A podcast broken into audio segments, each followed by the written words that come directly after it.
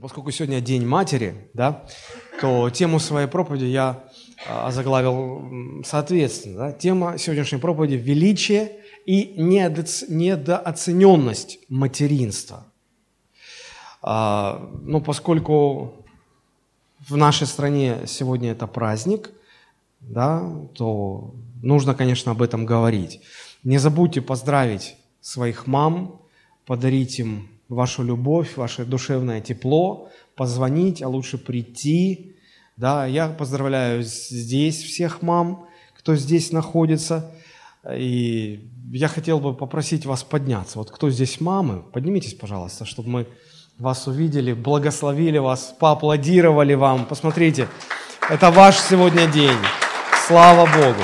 С праздником вас. Праздником вас. Пусть Господь благословит вас. Мы вас любим, ценим, уважаем, поздравляем. Присаживайтесь, пожалуйста. Э, вот сегодня очень хотелось бы поговорить а, о, о материнстве а, как, как явлении. Да? А, очень хорошо, что стали праздновать э, этот день, этот праздник. Если несколько минут уделить э, истории этого праздника, то первым государством, который начал отмечать День матери, были Соединенные Штаты Америки. И там а, как бы инициатива-то пошла снизу. Но чтобы не углубляться в детали, сначала стали праздновать э, в 1910 году в штате Вирджиния, и уже в 1914 году это распространилось на территорию всей страны. А, и датой празднования выбрали второе воскресенье мая.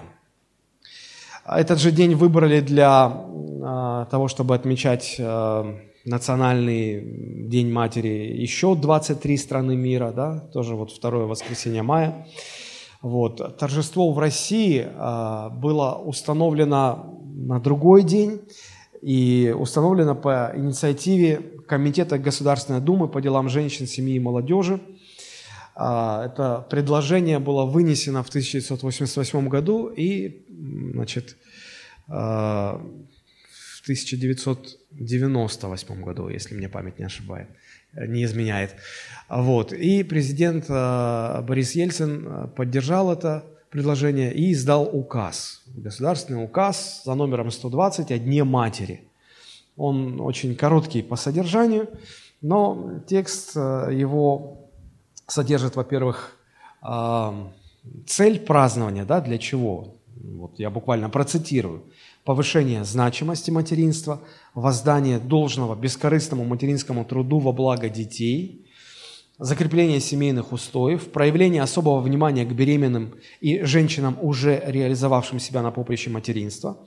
Ну и во второй части этого указа обозначен день, в который будут проводиться торжества, и днем было выбрано последнее воскресенье ноября. Вот сегодня последнее воскресенье ноября, 26 ноября мы празднуем День Матери – а, традиции у всех, во всех странах разные, но в нашей стране принято а, навещать матерей, звонить им, дарить символические подарки, собираться всей семьей на торжественный какой-то праздничный обед. А, мы понимаем, что мамы – это самые близкие, самые родные нам люди, которым мы обязаны и своим появлением на свет, и нашим воспитанием, и мировоззрением, которое сформировали – наши мамы в нас. Мы хотим их чтить, любить их, оказывать знаки внимания.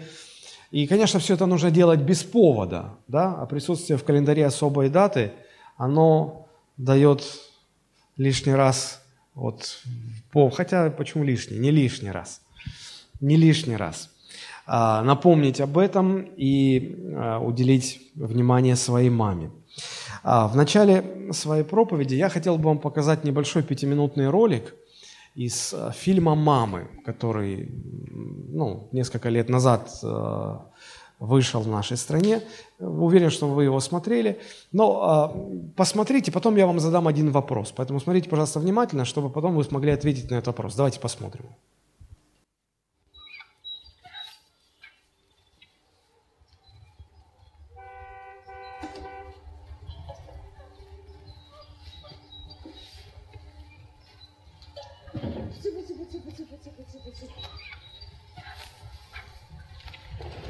Здравствуйте. Иди сюда, я сказал. Алешенька, иди поешь. Здравствуйте. Вы по объявлению? Нет, не в цветов. Да там ты остынешь или же ехать скоро. Да плюнь ты на нее. Я ее сама поймаю. Да иди уже, поймаешь ты. Ты ее уже упустила. Попросил тебя приготовить 25 штук. Меня люди ждут. А ты взяла одну и упустила. Да не путайся ты под ногами, а. Ну ты не сердись-то. Я сейчас Так ее вы поймаю. по поводу трактора, а я не понял. Да нет, мне не нравится, мне цветов нужно. Вы же цветы продаете? Цветы? Я сейчас сама. Нет. По цветам на этот год уже все заказы распешены. Да не лази ты уже здесь под ногами, не мешайся, а. Ты не мешай. Ничего не можешь, иди лучше. А вдруг где? Мы засынаем? У меня с райцентром поставки оптом. Да я тоже опыт, только по розничным ценам. Ну что вы втроем эту курицу поймать не можете? Да вы что за деньги купить можешь? Я ж тебе говорю, не могу. Нет, там все посчитано, все по накладной. Просто если в договоре есть такой пункт, форс-мажор называется. Форс-мажор, это когда у тебя мать такая, у которой руки как крюки. Тут ты знаешь, что тут мешается под ногами.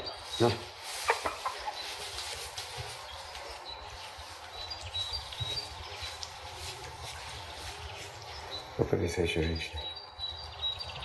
С праздником вас.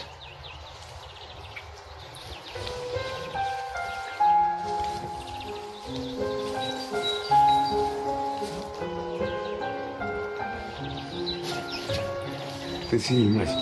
Она у тебя одна. Потом жалеть будешь.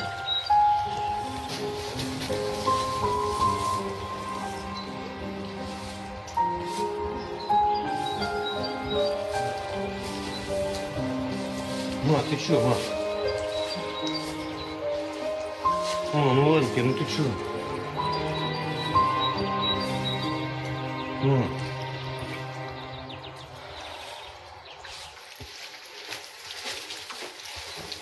Я извиняюсь. Не передо мной, извиниться надо. Да я знаю. Вот, возьми, Сколько? возьми, не надо ничего. Возьми. Спасибо. Вот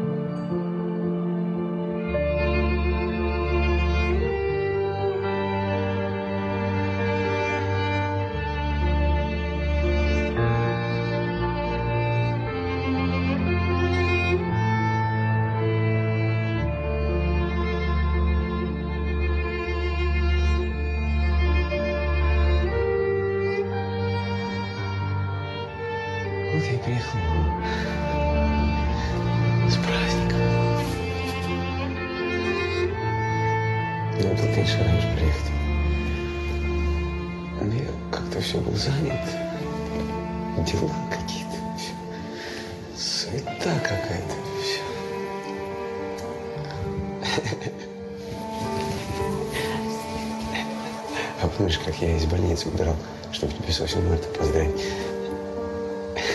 Я тогда на медсестре жениться обещал. Чтобы она мне куртку с ботинками выдала. Я помню.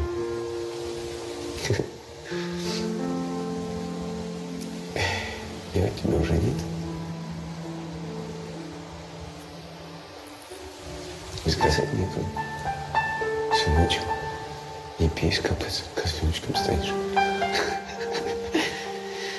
Женщин много сказать некому.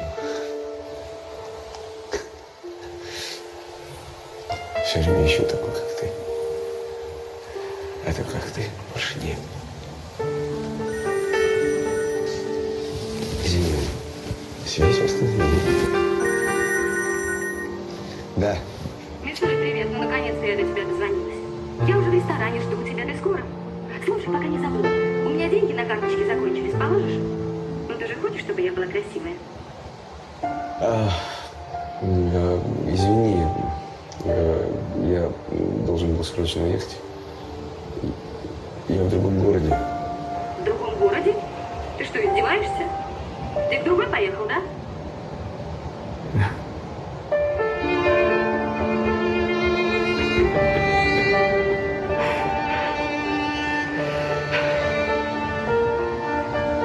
Но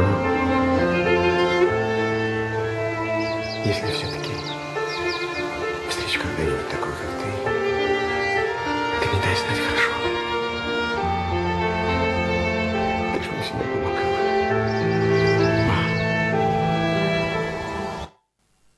Мой вопрос заключается в следующем. А, что вы видите в герое этого ролика? Что он переживает, когда становится свидетелем пренебрежительного отношения к матери? И что он чувствует потом, когда он пришел на могилу к своей маме? А, Вот что самое, самое такое заметное вы увидели, на ваш взгляд? Да, недооцененность. А, недооцененность матери, пока она была жива, пока к ней можно было приехать. Знаете, это характерная черта нашего времени. Мы недооцениваем своих мам, но понимаем это только тогда, когда они уже уходят из жизни. И то же самое было в, в моей жизни. Моя мама умерла почти 10, чуть меньше 10 лет назад. И хотя мы не были близки, у нас очень сложная семья, сложные семейные отношения. Мы, нас было двое, ну, у нас двое детей в семье, да, и мы росли без отца. И много было трудностей. И когда я повзрослел, когда я уже завел свою семью, э, я жил отдельно от родителей. Даже, я помню, я думал, что ну вот хорошо, что я отдельно от мамы живу. И только когда она умерла, а, я стал чувствовать, как мне ее не хватает. И от этого чувства никуда не деться. Я никогда не думал, что я буду это испытывать. Мне казалось, ну, я легко это переживу. Но вот, знаете, один человек сказал, жизнь заставляет нас все время смотреть вперед. Ирония заключается в том, что только оглядываясь назад, мы можем понимать ее смысл, видеть ее ценность.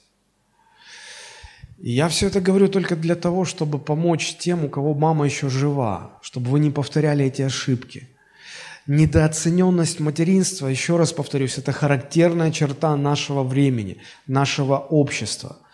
И вообще вот само это слово недооцененность, мне кажется, оно очень страшное. Недооцененность как явление, оно всегда притягивает к себе зло, много зла.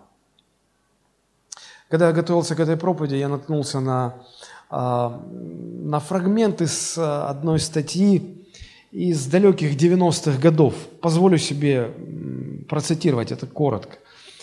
А, Цитата. «В значительной степени интерес иностранцев был обусловлен более высокой недооцененностью акций региональных компаний по сравнению с ликвидными бумагами из РТС. И на прошлой неделе нижегородские дилеры заключили большое количество выгодных сделок по продаже акций региональных предприятий иностранцам. Автор статьи Вадим Арсеньев, фондовый рынок «Итоги недели», 1996 год, Коммерсант Дейли. Что такое недооцененность? Что такое недооцененность в экономике? Когда ты владеешь некой ценностью, но совершенно не понимаешь, сколько она стоит на самом деле. И ты ее недооцениваешь, ты не считаешь ее ценной. И всегда находится кто-то, кто адекватно оценивает реальность и понимает, что здесь это ценно. А хозяин этой ценности не понимает этого. Это всегда вызывает или побуждает желание забрать у этого хозяина эту ценность, забрать, скупить за бесценок. И вот в лихие 90-е очень много предприятий, которые почему-то наши, наши государственные мужи недооценивали. И их за копейки, буквально за копейки распродали иностранцам. Это вот недооцененность, это то, как экономика одной страны поглощает экономику другой страны. Но у нас сегодня не лекция по экономике, конечно. Я хочу говорить о другой ценности, которую сегодня люди недооценивают. Это материнство. Вот оно сегодня, на мой взгляд, недооценено очень сильно. У нас в обществе в целом а, со стороны мужей, со стороны детей и со стороны самих женщин, со стороны даже самих матерей. Они недооценивают это понятие. Подлинную ценность материнства, конечно, знает только Бог. Что-то в этом понимает дьявол. И дьявол ненавидит материнство. И он хочет, чтобы люди продолжали пренебрегать этим, недооценивать это. И дьявол хочет забирать это у людей, забирать это благословение, забирать эту ценность. И вот когда материнство, обладающее величайшей ценностью, которое вложил в это понятие сам Бог, когда это недооценивается, то вот само это отношение недостаточной оценки притягивает много-много зла – Потому что, ну, я как уже сказал, когда что-то ценное лежит на всеобщем обозрении, и хозяин не очень-то этим дорожит, не очень-то бережет, всегда найдется тот, кто захочет это прихватизировать, забрать эту ценность. Хотите библейский пример? Пожалуйста, вспомните, как Исав продал свое первородство Иакову. Я напомню вам эту историю. Бытие, 25 глава, с 29 по 34 стихи. Смотрите. Сварил Иаков кушанье, а Исав пришел с поля, уставший. И сказал Исав Иакову, дай мне поесть тут красного вот этого, ибо я устал очень. От этого дано ему прозвище Едом. Да, потому что чечевичная похлебка, она красная на, на вид. Но Иаков ответил, продай мне теперь же свое первородство. Теперь внимание, ход мысли Исава. Исав сказал, вот я умираю от голода, что мне в этом первородстве? Иаков сказал, поклянись мне теперь же. Он поклялся ему и продал первородство свое Иакову. И дал Иаков Исаву хлеба и кушание из чечевицы. И он ел и пил, и встал и пошел. И пренебрег Исав первородством. Но разве это не так? Разве это не правда, когда я говорю, что недооцененность всегда притягивает зло? Исаф не дорожил первородством, не дорожил этой ценностью, недооценивал это благословение. И нашелся тут, вот брат нашелся, рядом, который, увидев это и понимая, какова ценность этого благословения – он так или иначе хитростью, обманом забрал. И на законных же основаниях. Вот сделка, купля-продажа. Все. Ты лишился. Вопрос, это кому-нибудь принесло благословение? Это хоть кого-то сделало счастливым? Там страдал Исав всю жизнь, Иаков страдал всю жизнь, родители их мучились, страдали. Недооцененность всегда притягивает зло. Зло для всех, кто вовлечен вот в этот процесс. И цель моя, моей проповеди сегодня – показать величие материнства. Раз уж мы назвали проповедь «Величие и недооцененность материнства», то на этом контрасте сыграть, показать величие, в чем заключается величие материнства, а, какую ценность туда вкладывает Бог и в чем проявляется недооцененность, каким последствиям это может приводить чтобы ну, это отрезвило нас, чтобы вразумить нас, и чтобы мы перестали недооценивать, чтобы мы высоко-высоко ценили это благословение, высоко ценили материнство. Итак, величие материнства. Что это такое, в чем оно заключается? Я бы сказал так, что для женщины не существует более значимой роли, более трудной задачи и более славного служения – чем быть женой и матерью. Иногда женщины с легкостью меняют это на карьеру, на положение в обществе, на деньги, но ничего из перечисленного этого не стоит, абсолютно не стоит того, чтобы женщина состоялась как мать и как жена, как жена и как мать. По статистике сегодня в мире насчитывается около двух миллиардов матерей – при общем численности населения более 7 миллиардов, 2 миллиарда мам. Я нашел некоторую статистику, но, к сожалению, по американскому обществу. Было бы интересно посмотреть э, данные в нашей стране, но я их не нашел.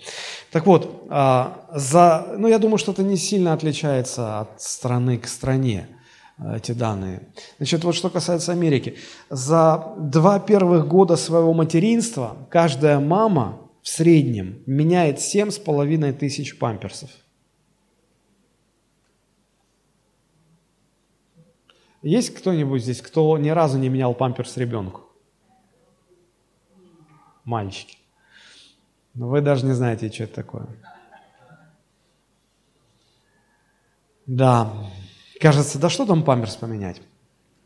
За два года семь с половиной тысяч раз. Вы разделите это сколько в день. А дальше идем. Дети, дошкольники нуждаются во внимании мамы каждые 4 минуты. То есть 210 раз в день мама должна ответить на вербальные, невербальные ну, вот, сигналы обращения своих детей.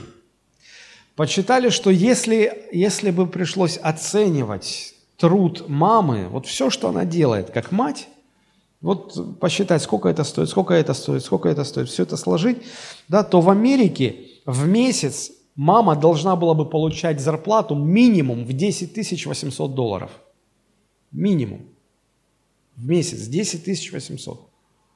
Для сравнения, чуть большую зарплату получает президент Америки. Немногим больше. Однако, когда я не знаю, как в других странах, но когда в нашей стране узнают, что мама домохозяйка, трое детей или больше детей, мама не работает нигде, э, она только дома, она занята детьми, семьей, на нее пренебрежительно так смотрят, а, так вы нигде не работаете. Вы знаете, когда в школу приходишь на, на собрание, школьное собрание, там родительский комитет, староста родительского комитета, там, или, и вот начинается, а вы кто, а вы как, ой, ой, а вы нигде не работаете, да? Ну тогда давайте вот мы вас общественную нагрузку сбросим. Вы, вы, же, вы же не ходите на работу, вам же делать нечего, вы же бездельница, домохозяйка. И ничего, что там пять детей, и ничего, что это, это колоссальный труд. У нас на уровне общества это так воспринимается. Нет, ну, не ценится это. Абсолютно не ценится. Недооцененность. Вы никогда не думали, почему а, матерные слова и выражения во всех языках мира всегда связаны с проклятиями в адрес матери, женщины, женских и мужских половых органов? У нас в русском языке даже само понятие. А, ну, в английском, а, когда ну, хотят сказать, ну, ну, не ругайтесь матом, говорят don't swearing.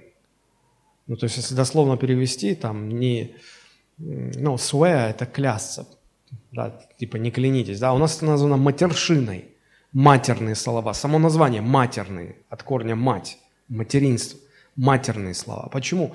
Да потому что дьявол ненавидит материнство, дьявол ненавидит женщин, дьявол ненавидит вот само то, что Бог избрал женщину – а, в качестве соработника, сотрудника, чтобы новая жизнь приходила в этот мир.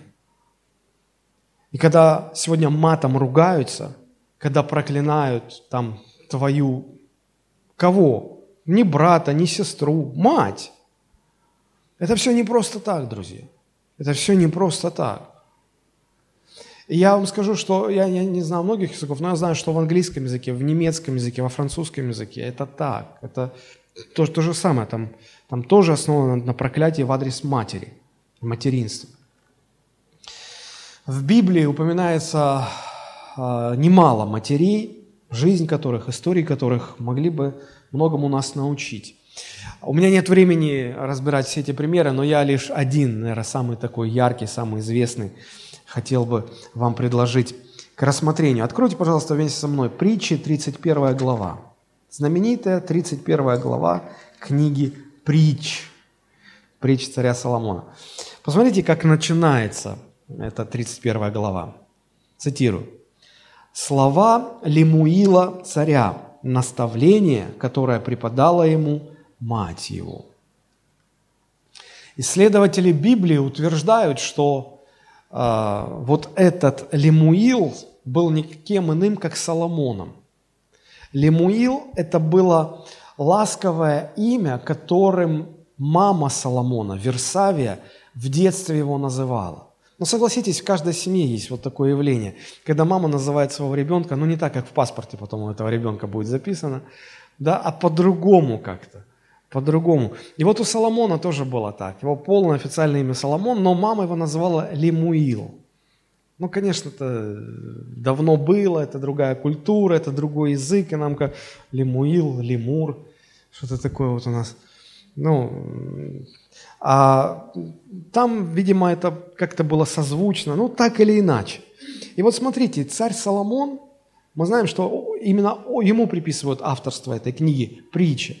Да? И вот 31 глава начинается именно так, слова Лемуила, царя.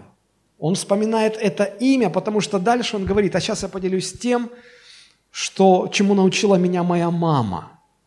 И поэтому себя он называет здесь так, как его мама называла.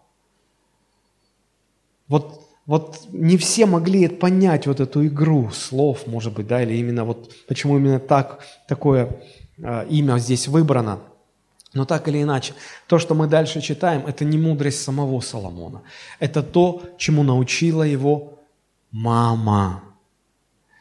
И мы знаем, что здесь э, почти вся эта 31 глава э, посвящена тому, что она рисует образ, портрет благословенной женщины, благословенной матери. Мы всегда говорим, как в притчах 31 глава. Вот женщина такая должна, вот мать такая должна быть. Да? Это то, чему научила Соломона мама. А, чему-то учил и папа, и если поискать, то мы можем в Ветхом Завете найти несколько строчек тому, что учил, а, чему учил а, Соломона его отец, царь Давид. Но это ни в какое сравнение не идет по, по, по, в сравнении с тем местом, которое уделено тому, чему научился этот а, царь Соломон от мамы своей. От мамы гораздо большим. И вот здесь он делится этими мыслями, делится этими ценными истинами. Мы находим описание этих уроков здесь. 31 глава притчи, учение о том, какая должна быть женщина. И знаете, женщинам сначала нравится эта 31 глава, они восхищаются этим описанием, они хотят быть такими.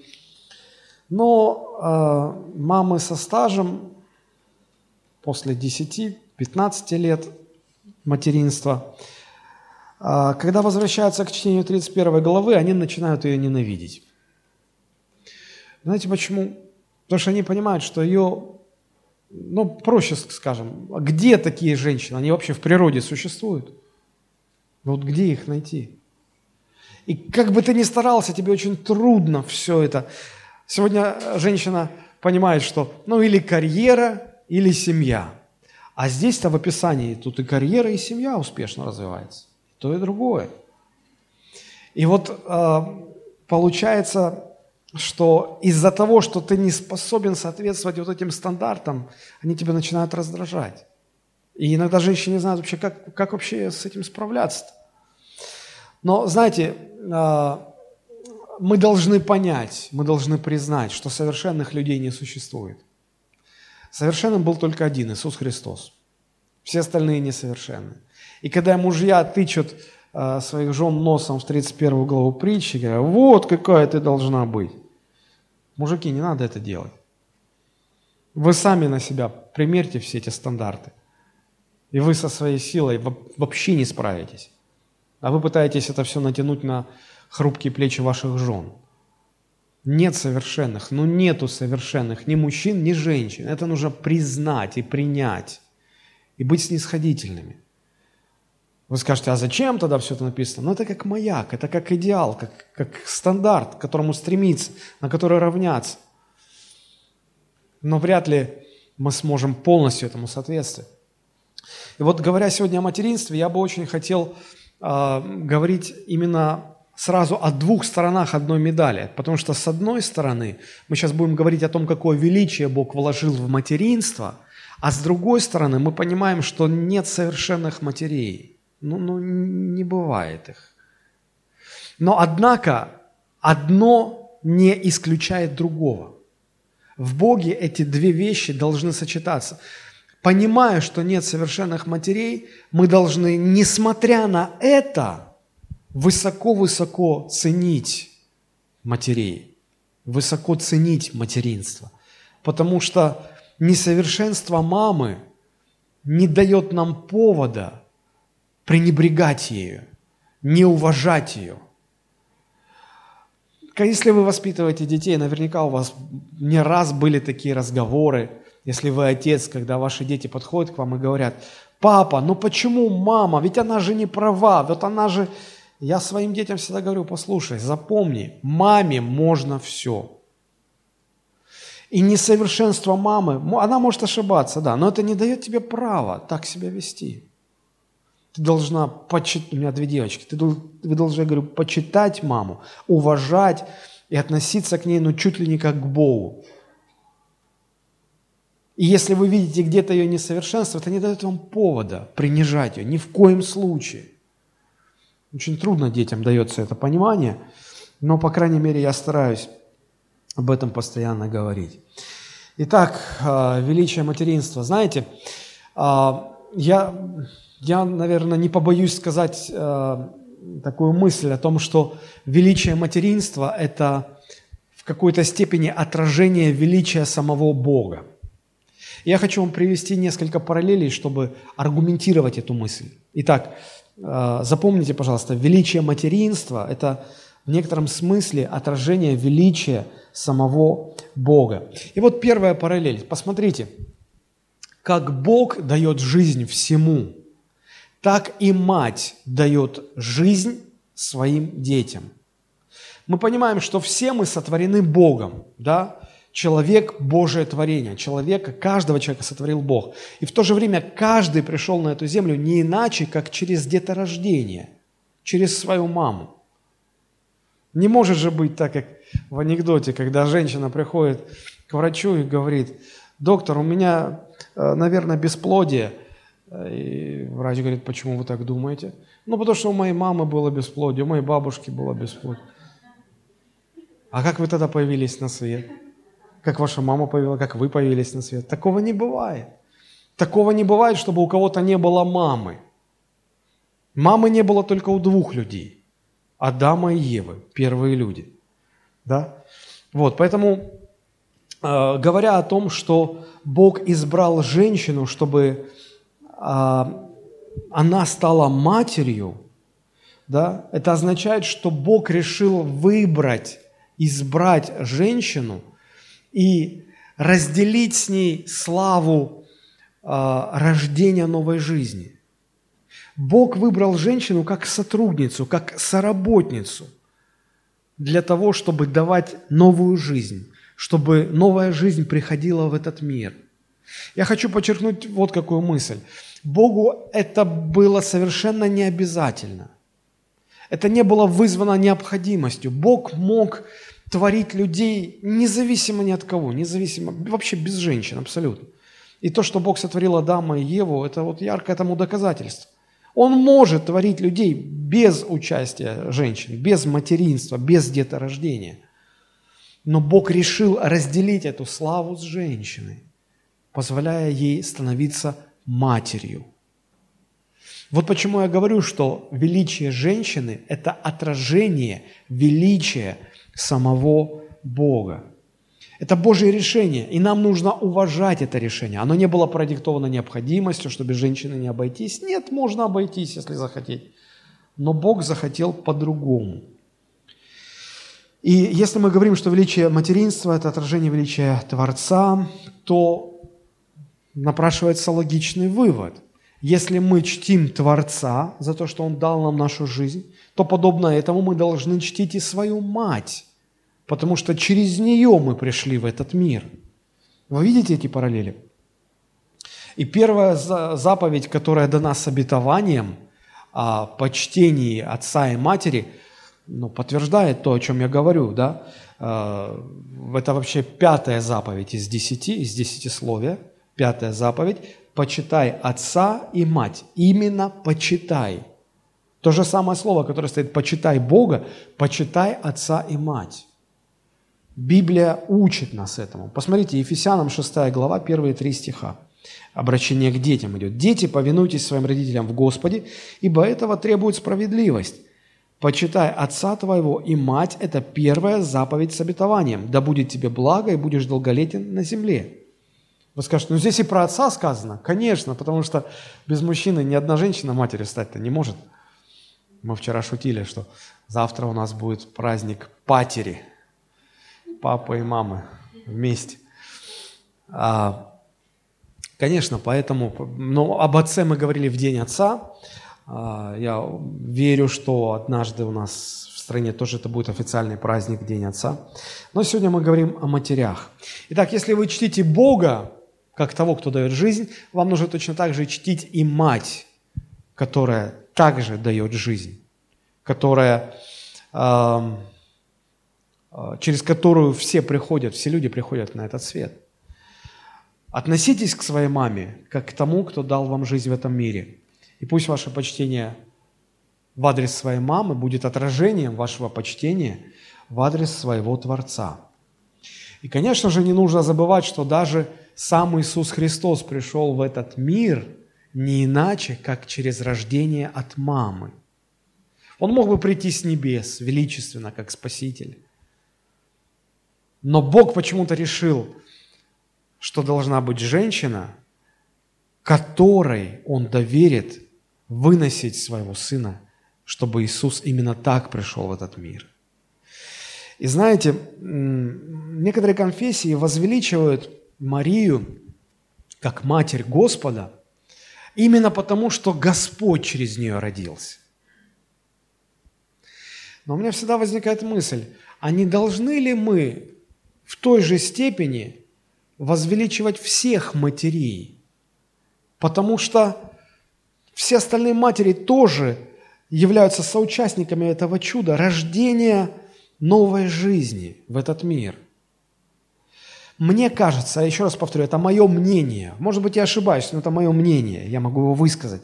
Мне кажется, что наша ошибка заключается в том, что мы перегибаем палку с почтением к Марии, и при этом очень сильно недооцениваем материнство как таковое вообще – Суть не в том, что именно Господь через вот эту отдельно взятую женщину пришел. Суть в том, что все матери, но это же чудо, когда Бог через мать приводит в этот мир нового человека. Это удивительно. Это удивительно. Итак, это первый аргумент, первая параллель. Вторая параллель. А, когда рождается ребенок, то а, внутри матери есть все необходимое для того, чтобы питать его. И вот когда мать новорожденного младенца кормит своим грудным молоком, ему больше ничего не нужно. Вот вообще ничего. И если в течение года матери удается вскармливать ребенка грудным молоком, своим грудным молоком, то такие дети, вырастая, а, приобретают очень хороший иммунитет. И наоборот, когда нет молока или по какой-то причине мать не может кормить грудным молоком, переходят на искусственное вскармливание, эти дети вырастают, у них очень плохой иммунитет. А, Бог так устроил, что а, вложил в маму все необходимое для питания родившегося малыша. И подобно этому, когда мы духовно возрождаемся к новой жизни, когда мы рождаемся во Христе Иисусе – от действия Духа Святого и Слова Божия, тогда все, что нам нужно для того, чтобы питаться духовно, это только лишь Слово Божие. То, а, от чего мы родились.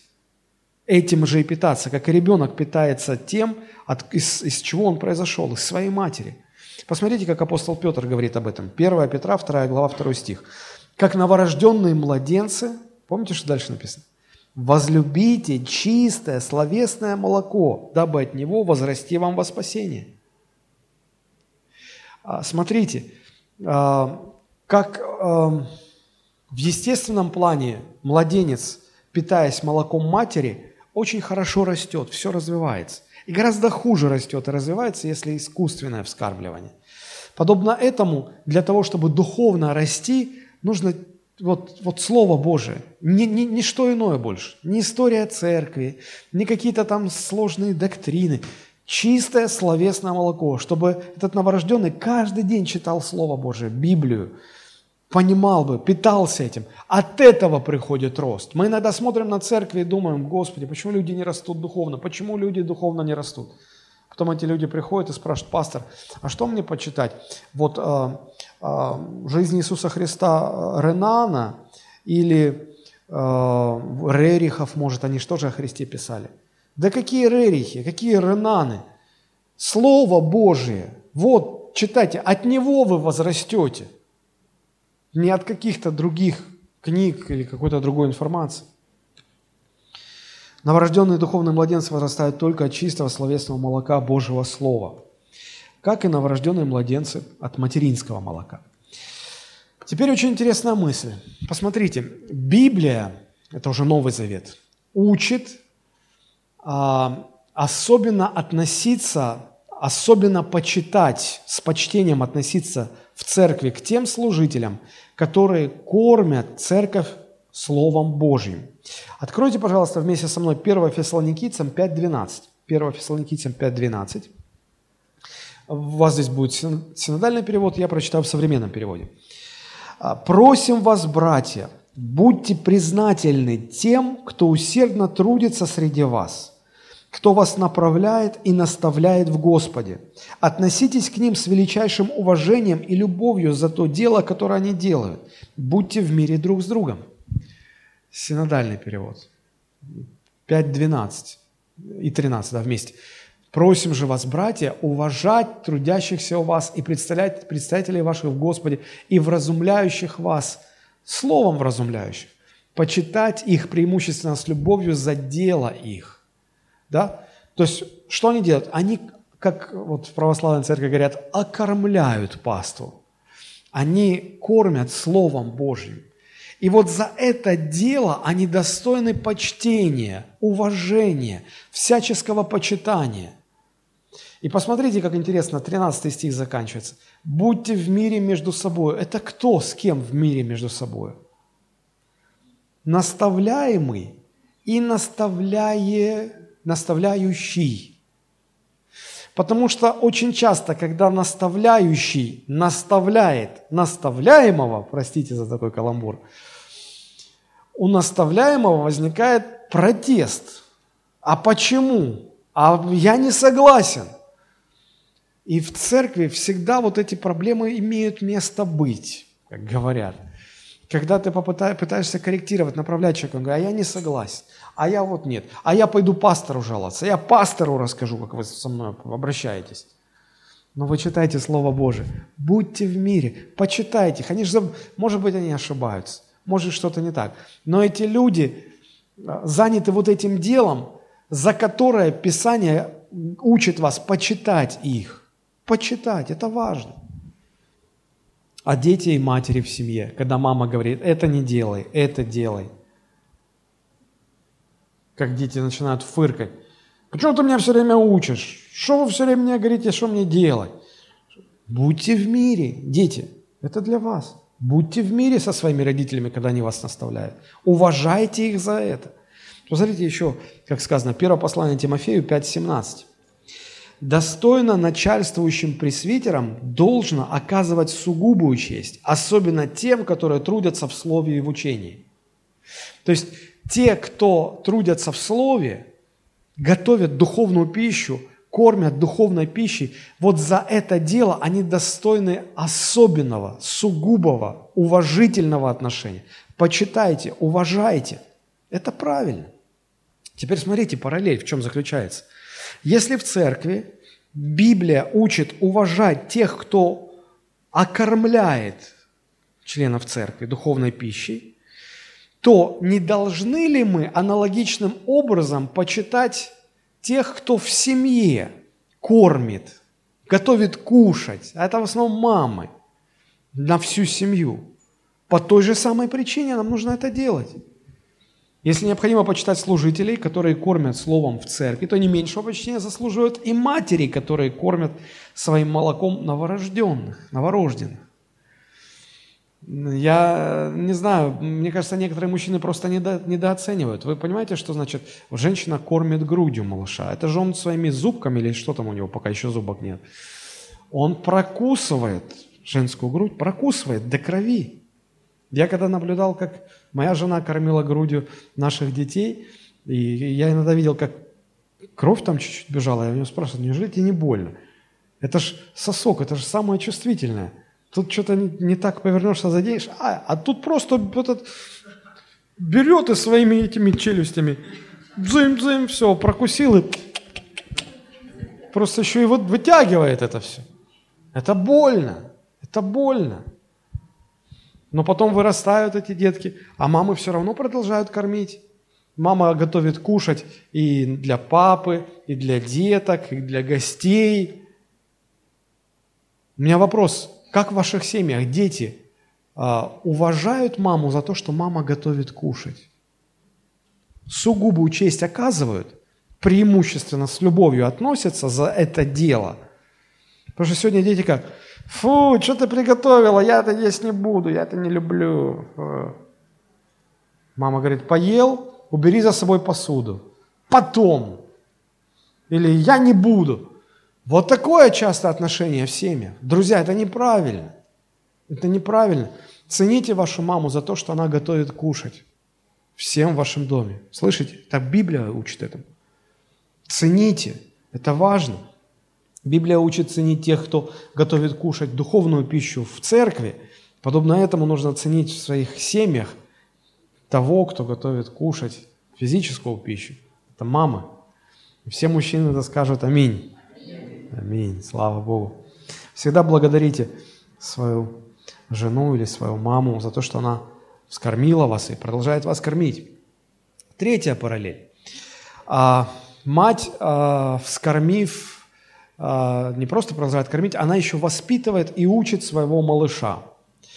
Библия говорит, что Бог тоже учит нас так, как отец учит своих детей. Вот посмотрите, книга Второзакония, 8 глава, 5 стих. «И знай в сердце твоем, что Господь Бог твой учит тебя, как человек учит сына своего». Второзаконие 8.5. «И знай в сердце твоем, что Господь Бог твой учит тебя, как человек учит сына своего». Смотрите, и за это мы должны чтить Бога. Писание ну, учит нас чтить за это Господа. Но скажите мне, кто является первым учителем малыша, новорожденного малыша? Мама. Мама всему учит.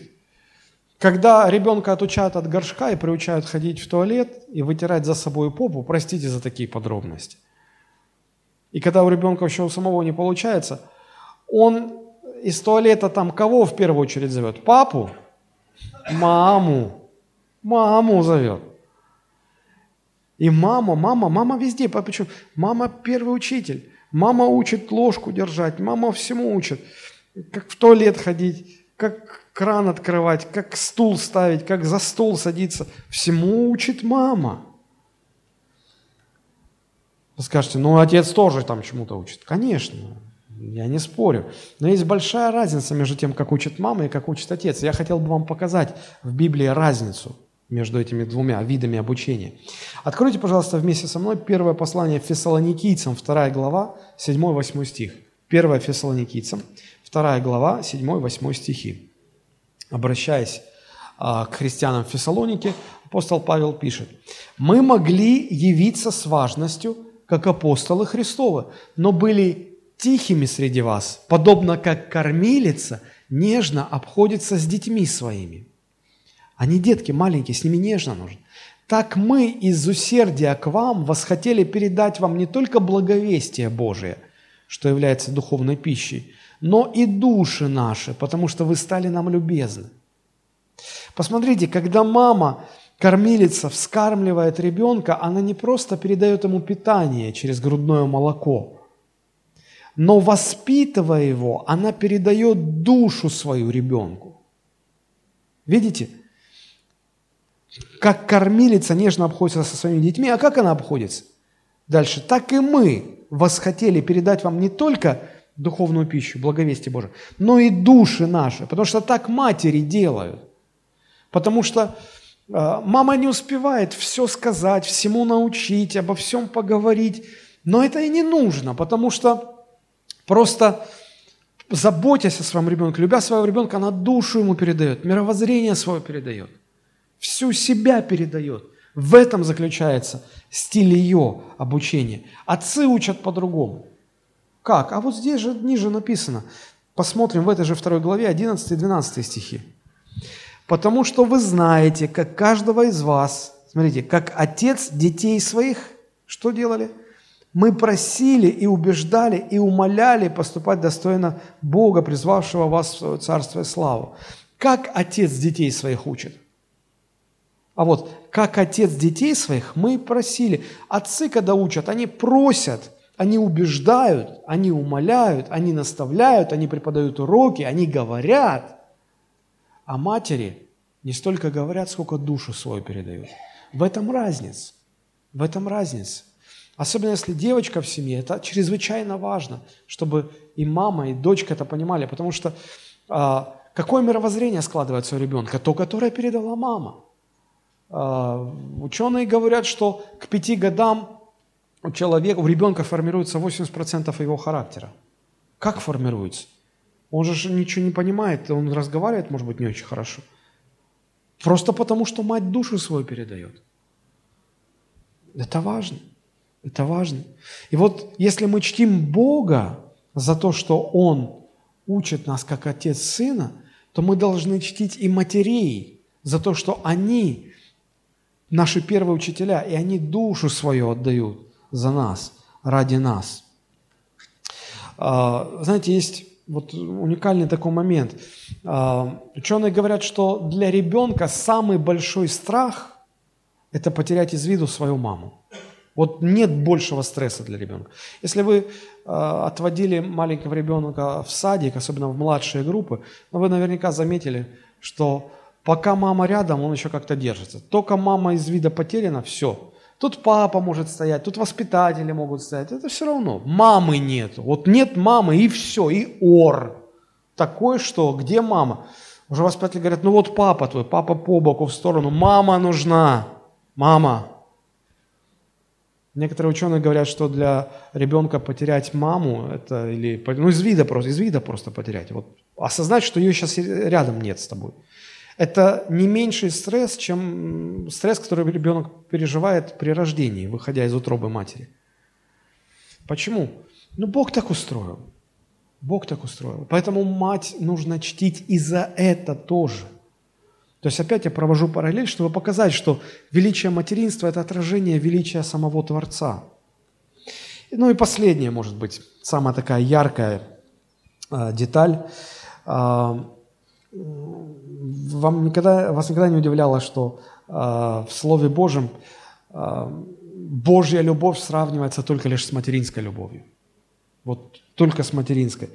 Почему? Потому что материнская любовь – это отражение любви Божией. А, Божья любовь безусловно, да, то есть нет никаких условий. Вот будешь хорошо себя вести, Бог тебя будет, Боженька, знаете, как э, даже христиане сегодня говорят, вот Боженька будет любить. Что значит Боженька? Меня всегда это возмущало. Мне кажется, что если бы ты предстал пред лицо Господа, Бога, великого Бога, у тебя язык отсох бы сказать «боженька». Он что, боженька вот в кармашек положил боженьку, когда надо, достал. Он не боженька, он великий Бог. Меня всегда оскорбляет, когда э, христиане особенно говорят «боженька». Не боженька. Вот, Бог любит э, людей и хороших, и плохих, и тех, кто хорошо себя ведет, и кто плохо себя ведет. Его любовь безусловна.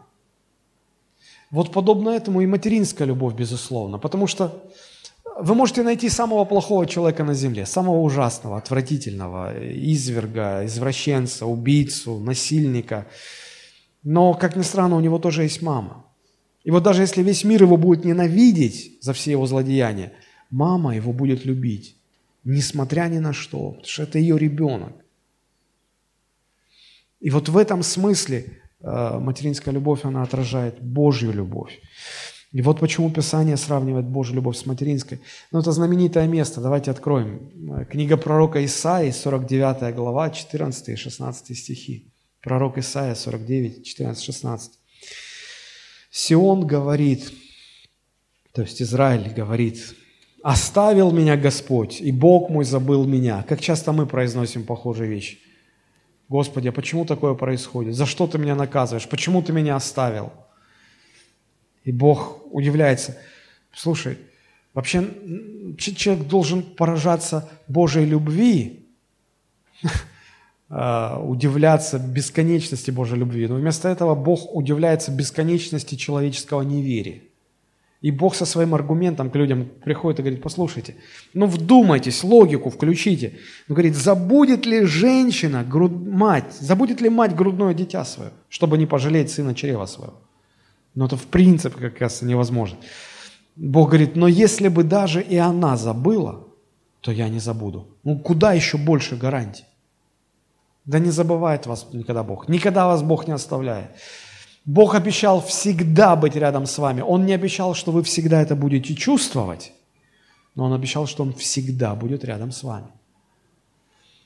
И Его любовь больше, чем материнская любовь. Посмотрите, э, как дальше Он говорит. «Вот я начертал тебя на дланях моих». Длань – это старое э, русское слово, означает ладонь. Это отсыл к обычаям людей того времени, когда они работали на поле, женщины в основном, а, они, э, ну, знаете, как у нас говорят, э, завяжи узелок на память, чтобы не забыть. Вот, они на память наносили какие-то определенные знаки на ладони. И когда они работали, всегда руки были перед глазами, они не могли забыть то, что было начертано на ладонях. Вот Бог говорит, ты всегда у меня на ладонях моих. И до Нового Завета эти слова были ну, не раскрыты во всей полноте. И вот когда Христос умер на кресте, когда его ладони были пронзены гвоздями, и он умер за нас, совершив наше искупление, вот во всей полноте раскрылся смысл этих слов. Ты начертан у меня на ладонях моих. Это мне никогда не даст забыть о тебе. Даже если мать забудет свое грудное дитя, я тебя никогда не забуду. Эти раны, они никогда не дадут забыть. Так вот, э, почему такое сравнение? Потому что э, велика материнская любовь. И величие материнской любви – это отражение величия Божьей любви. Удивительно, что мать с радостью готова даже жизнь свою отдать, только бы ее ребенок был жив. Посмотрите, какую интересную историю мы находим в третьей книге царств. Третья книга царств, третья глава с 16 стиха и до конца. Это история о том, как мудрый царь Соломон а, вот, произвел суд в определенной ситуации, после которого стала распространяться молва его мудрости. Прочитаю, чтобы все было понятно. Третья царств, третья глава 16 стиха. Тогда пришли две женщины, блудницы, к царю и стали пред ним. И сказала одна женщина, «О, господин мой, я и эта женщина живем в одном доме. И я родила при ней в этом доме. На третий день после того, как я родила, родила и эта женщина тоже. И были мы вместе, и в доме никого постороннего с нами не было. Только мы две были в доме, и двое наших детей, значит. И умер сын этой женщины ночью, ибо она заспала его. Ну, во сне задавила там, придавила, он умер. И встала она ночью и взяла сына моего от меня, когда я, раба твоя, спала, и положила его к своей груди, а своего мертвого сына положила к моей груди. Утром я встала, чтобы покормить сына моего, и вот он был мертвый. А когда я всмотрелась с него утром, то это был не мой сын, которого я родила, то есть подменила. И сказала другая женщина, нет, мой сын живой, а твой сын мертвый. А так говорила ей, нет, твой сын мертвый, а мой живой. И говорили они так перед царем. Представляете? Одна одно говорит, другая другое говорит. Кому верить? И Соломон слушал, слушал это, и потом говорит. И сказал царь, это говорит мой сын живой, а твой мертвый. И та говорит, нет, твой сын мертвый, а мой сын живой. Хорошо, сказал царь, принесите мне меч. И принесли меч к царю. И сказал царь, рассеките живое дитя надвое и отдайте половину одной, а половину другой. И замерли все. И отвечала та женщина, которой сын был живой на самом деле. Отвечала царю, ибо взволновалась вся внутренность ее от жалости к сыну своему. «О, господин мой, отдайте ей этого ребенка живого, не умершляйте». Она согласна, пусть, только бы он жил. А другая говорила, пусть же не будет ни мне, ни тебе, рубите. И отвечал царь и сказал, отдайте это живое дитя и не умершляйте его. Она его мать.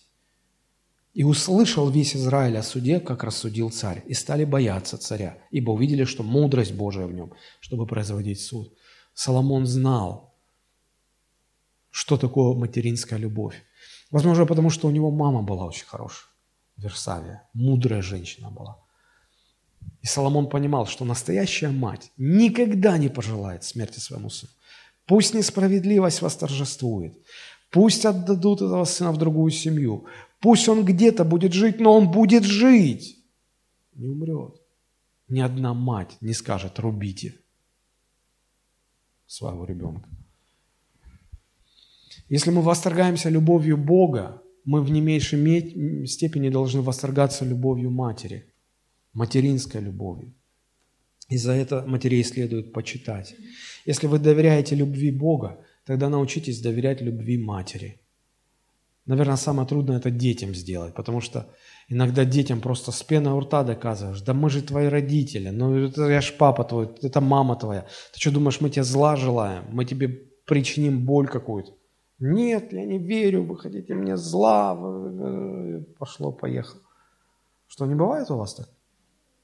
Угу. Да. Если мы доверяем Богу, Его любви, нам надо доверять, доверять материнской любви. Потому что а, это самая сильная любовь, которую человек только может понять. Божья любовь выше, но она за пределами нашего понимания, нашего разумения. В заключение я хотел бы сказать несколько слов о недооцененности материнства. Можно много продолжать говорить об этом, но, но нет времени, к сожалению.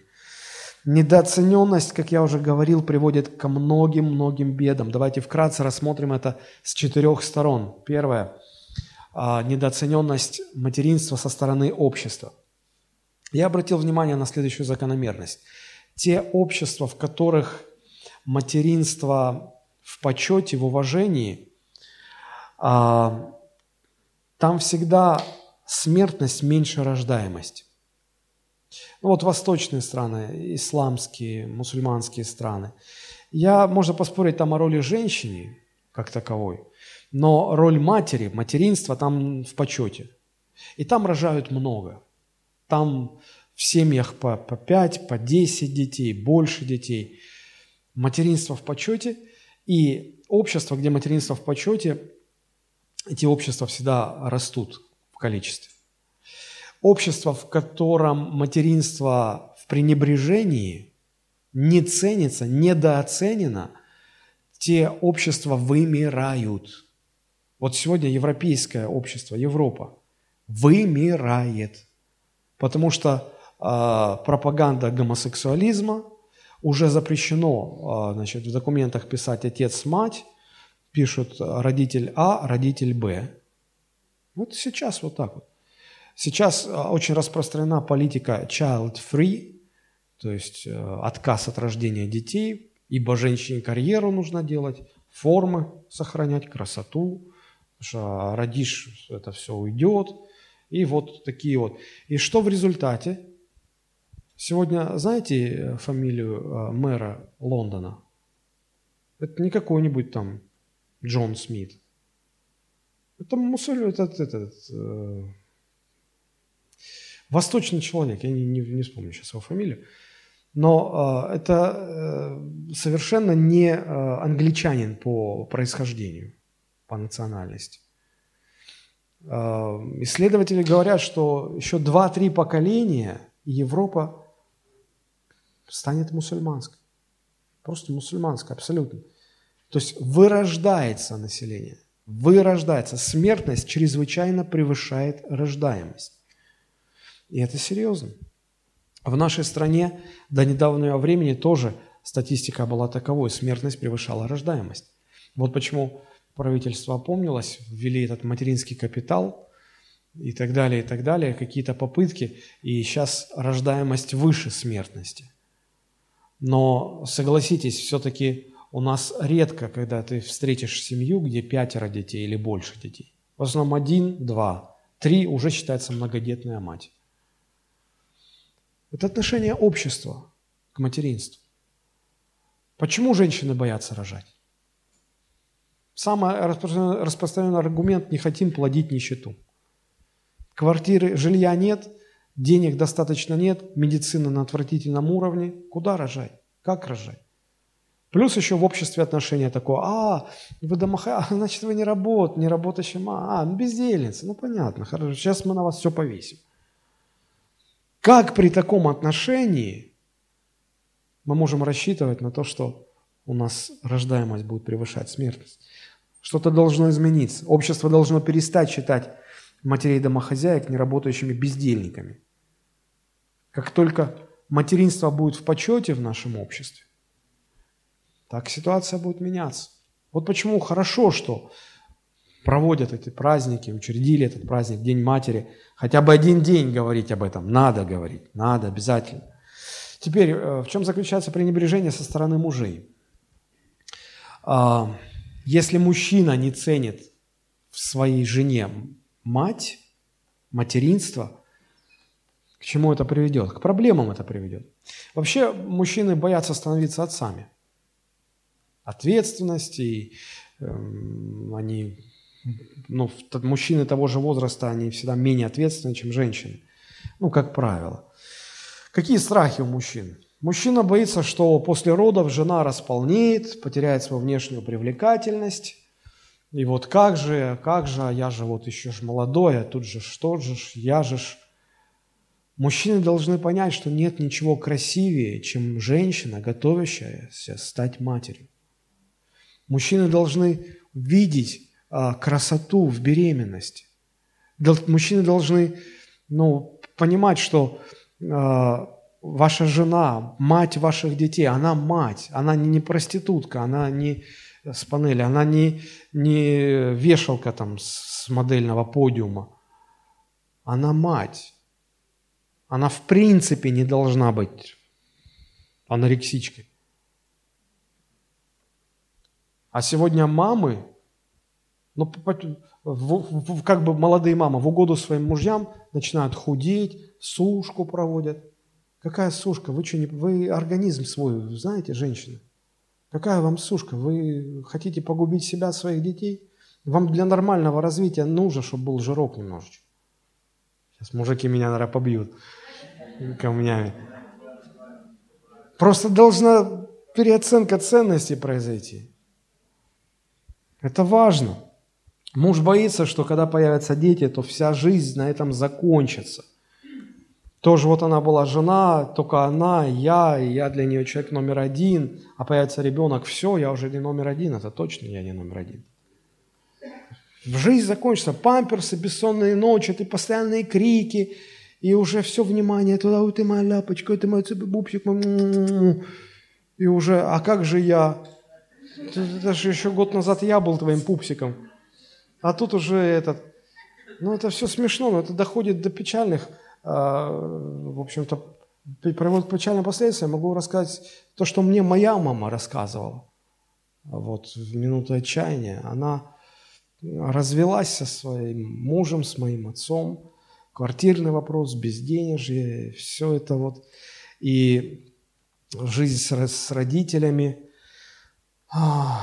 и вот когда я родился, я первенец был, я родился, конечно, она все внимание мне, мне, Олежечка, мальчик мой, малыш мой, все-все-все. И вот приходит папа с работы, уставший, мама особо внимания не уделяет, все, ребенок, поесть сам, то, ну, дошло дело, ну, ночь.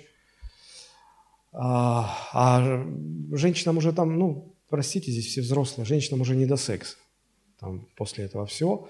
А мужчина, он же, ну, вы не положь, давай. И женщины отказывают, и мужчины в ярости. И дошло до того, что мой отец вышел из себя. Он говорит, ах так, тебе этот э, выродыш э, дороже меня. И она мне рассказала, он говорит, берет тебя за пятку. А жили на седьмом этаже. Открывает балкон и вот так вот за окно, раз – за пятку только держит. Говорит, ты орешь как сумасшедший. Говорит, тебе он дороже, да? Он дороже. Говорит, я уже не помню, я потерял осознание. Вот.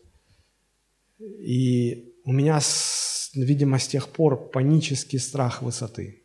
Вот я ничего не могу с собой сделать. Вы понимаете, к какому злу может приводить недооцененность материнства, когда мальчика, а потом юношу, мужчину не научили ценить материнство. Понимать, что, ну, что это такое, с чем это связано. Недооцененность всегда приводит к великому злу. Поэтому мужчин нужно учить ценить материнство вообще и в своей жене в частности. И если позволяет здоровье, нужно рожать детей, не бояться. Здесь, конечно, палка о двух концах. Иногда, особенно, в, э, знаете, есть религиозные общины, в которых почему-то запрещено планирование семьи, и запрещены контрацептивы. И поскольку я пастор, мне приходилось разных женщин консультировать, и они говорят, и пастор говорит, вот каждый раз ложишься в постель не с чувством любви к мужу, а со страхом залететь. И я знаю семьи, в которых по 10, по 15 детей, и рожала каждый год. Просто уже здоровья никакущего просто. Но потому что вот это пользоваться значит, контрацептивами грех, там свои заморочки. Конечно, если а, а, ну, по соображениям здоровья матери рождение следующего ребенка а, является угрозой для здоровья матери, не надо ее заставлять рожать. Ну, тут нужно соображать, тут муж с головой-то должен быть. Но в целом, если здоровье позволяет, если возможность позволяет, не бойтесь рожать детей. Это хорошо, когда в доме много детей. Это благословение.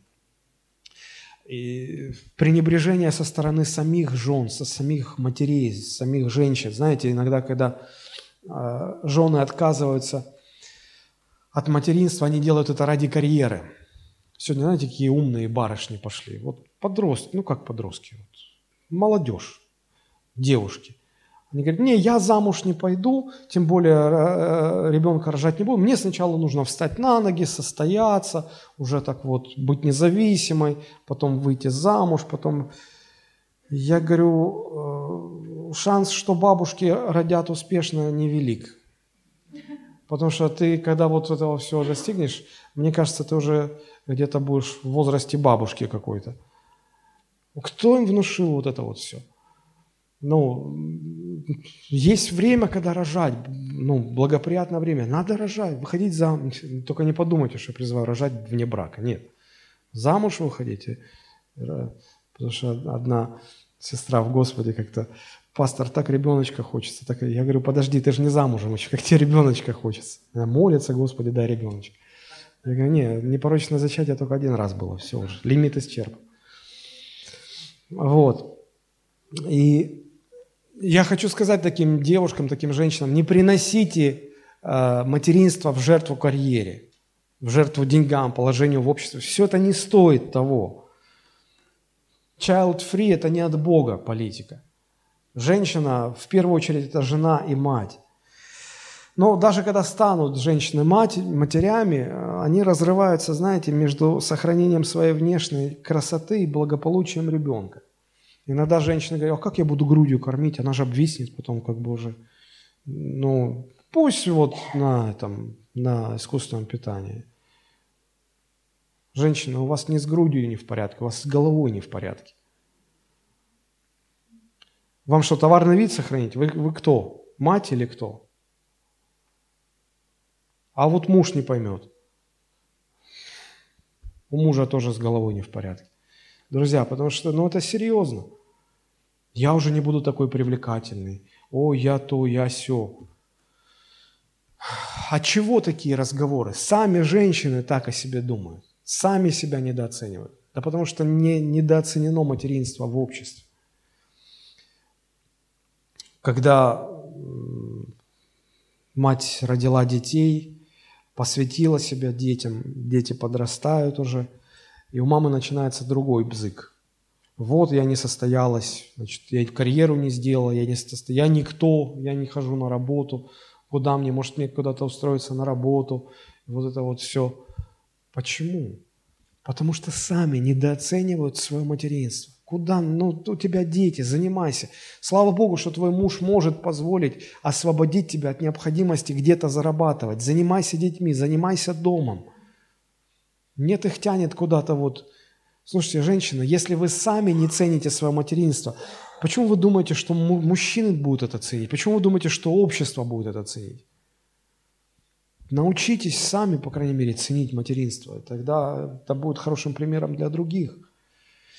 Ну и, наверное, самое сложное это, или самое такое обширное, это недооцененность материнства со стороны родителей. Здесь можно было бы очень много говорить.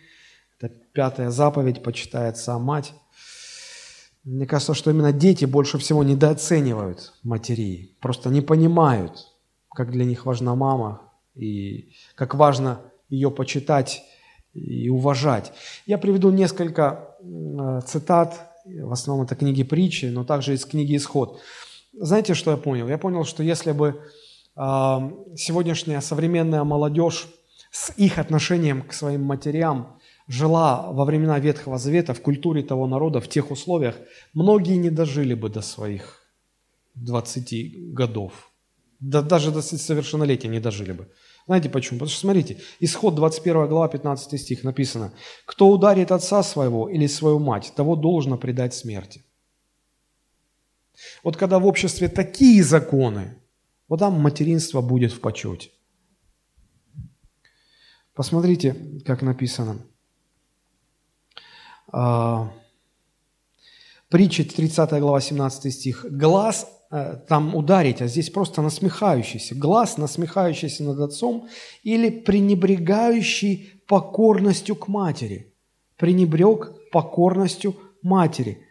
Глаз того, да выклюют вороны дольные и сожрут птенцы орлиные. Дети, вы вообще когда-нибудь задумывались об этом или нет? Посмотрите дальше, притча 20.20. «Кто злословит отца своего и свою мать, того светильник погаснет среди глубокой тьмы. Не доживете до совершеннолетия. Не, я не пугаю тут. Я просто хочу показать вам, что общество должно ну, прививать детям почет и уважение к матерям. Притча 1.8.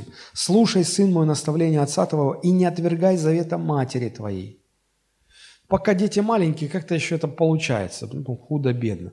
А вот дальше что? Притча 6.20. «Сын мой, храни э, заповедь отца твоего, не отвергай наставления матери твоей». И 23-22. «Слушайся отца твоего, он родил тебя, и не пренебрегай матери твоей, когда она и состарится». Ой, у нее уже старческий маразм, она ничего не соображает. Не пренебрегай, даже когда она состарится. О чем это говорит? О том, чтобы дети уважали матерей. Притча 15.20. Мудрый сын радует отца, а глупый человек пренебрегает мать свою. Если вы пренебрегаете свою маму, Библия называет вас глупым человеком. Вы глупец в глазах Бога. Притча 28-24. Кто обкрадывает отца своего и мать свою и говорит, это не грех, тот сообщник грабителям. Кто обкрадывает? Как обкрадывает? Когда они состарились, не заботится о них, не содержит их, не поддерживает их материально. Говорит, да это не грех. Библия говорит, да ты разбойник. Ты вор и разбойник. Вот кто ты. Поэтому я бы очень хотел, чтобы, ну, по крайней мере, в церкви эти стандарты были на высоте. Чтобы в церкви хотя бы этому учили, чтобы дети боялись обидеть маму, чтобы дети уважали маму, почитали маму, не пренебрегали мамой. Много можно было бы еще мест привести, которые показывают, сколько зла высвобождается от пренебрежения, от недооцененности материнства. Но у нас уже этого времени нет. Наше время уже подошло к концу. Хорошо. И я еще раз а, напомню Ефесянам 6, 1, 3. Дети, повинуйтесь своим родителям в Господе, ибо этого требует справедливость, почитай отца твоего и мать. Это первая заповедь с обетованием. Да будет тебе благо, и будешь долголетен на земле. В конце я хотел бы показать вам еще один очень короткий ролик, и мы будем молиться. Хотите благо и долголетия на земле? Почитайте родителей. Научитесь почитать маму. Пусть ваша мама никогда не плачет. Пусть ваша мама никогда не расстраивается. Пусть ваша мама всегда будет согрета вашим теплом. Пожалуйста, включите ролик. Мама – это девять нелегких месяцев ожидания и терпения. Это множество смененных памперсов и недоспанных ночей. Это тысячи килограммов постиранного белья и сотни пересобранных шкафов. Тысячи приготовленных блюд, помытой посуды и собранных обедов, чтобы я не был голодным. Мама, это тонны принесенных продуктов, сотни пришитых пуговиц и тысячи километров заботливой спешки и суеты. Мама, это много-много тревожных мыслей по ночам. Выслушивание криков и множество часов утешения. Мама, это постоянные отказы от отпуска и выходных. Это сотни пережитых стрессов, выплаканных слез и тысячи произнесенных молитв. Это десятки тысяч добрых взглядов, улыбок и объятий. И мама – это множество мною невыполненных обещаний и ценных незамеченных забот. Мама – это одна отданная жизнь ради тебя. Удели время своей маме.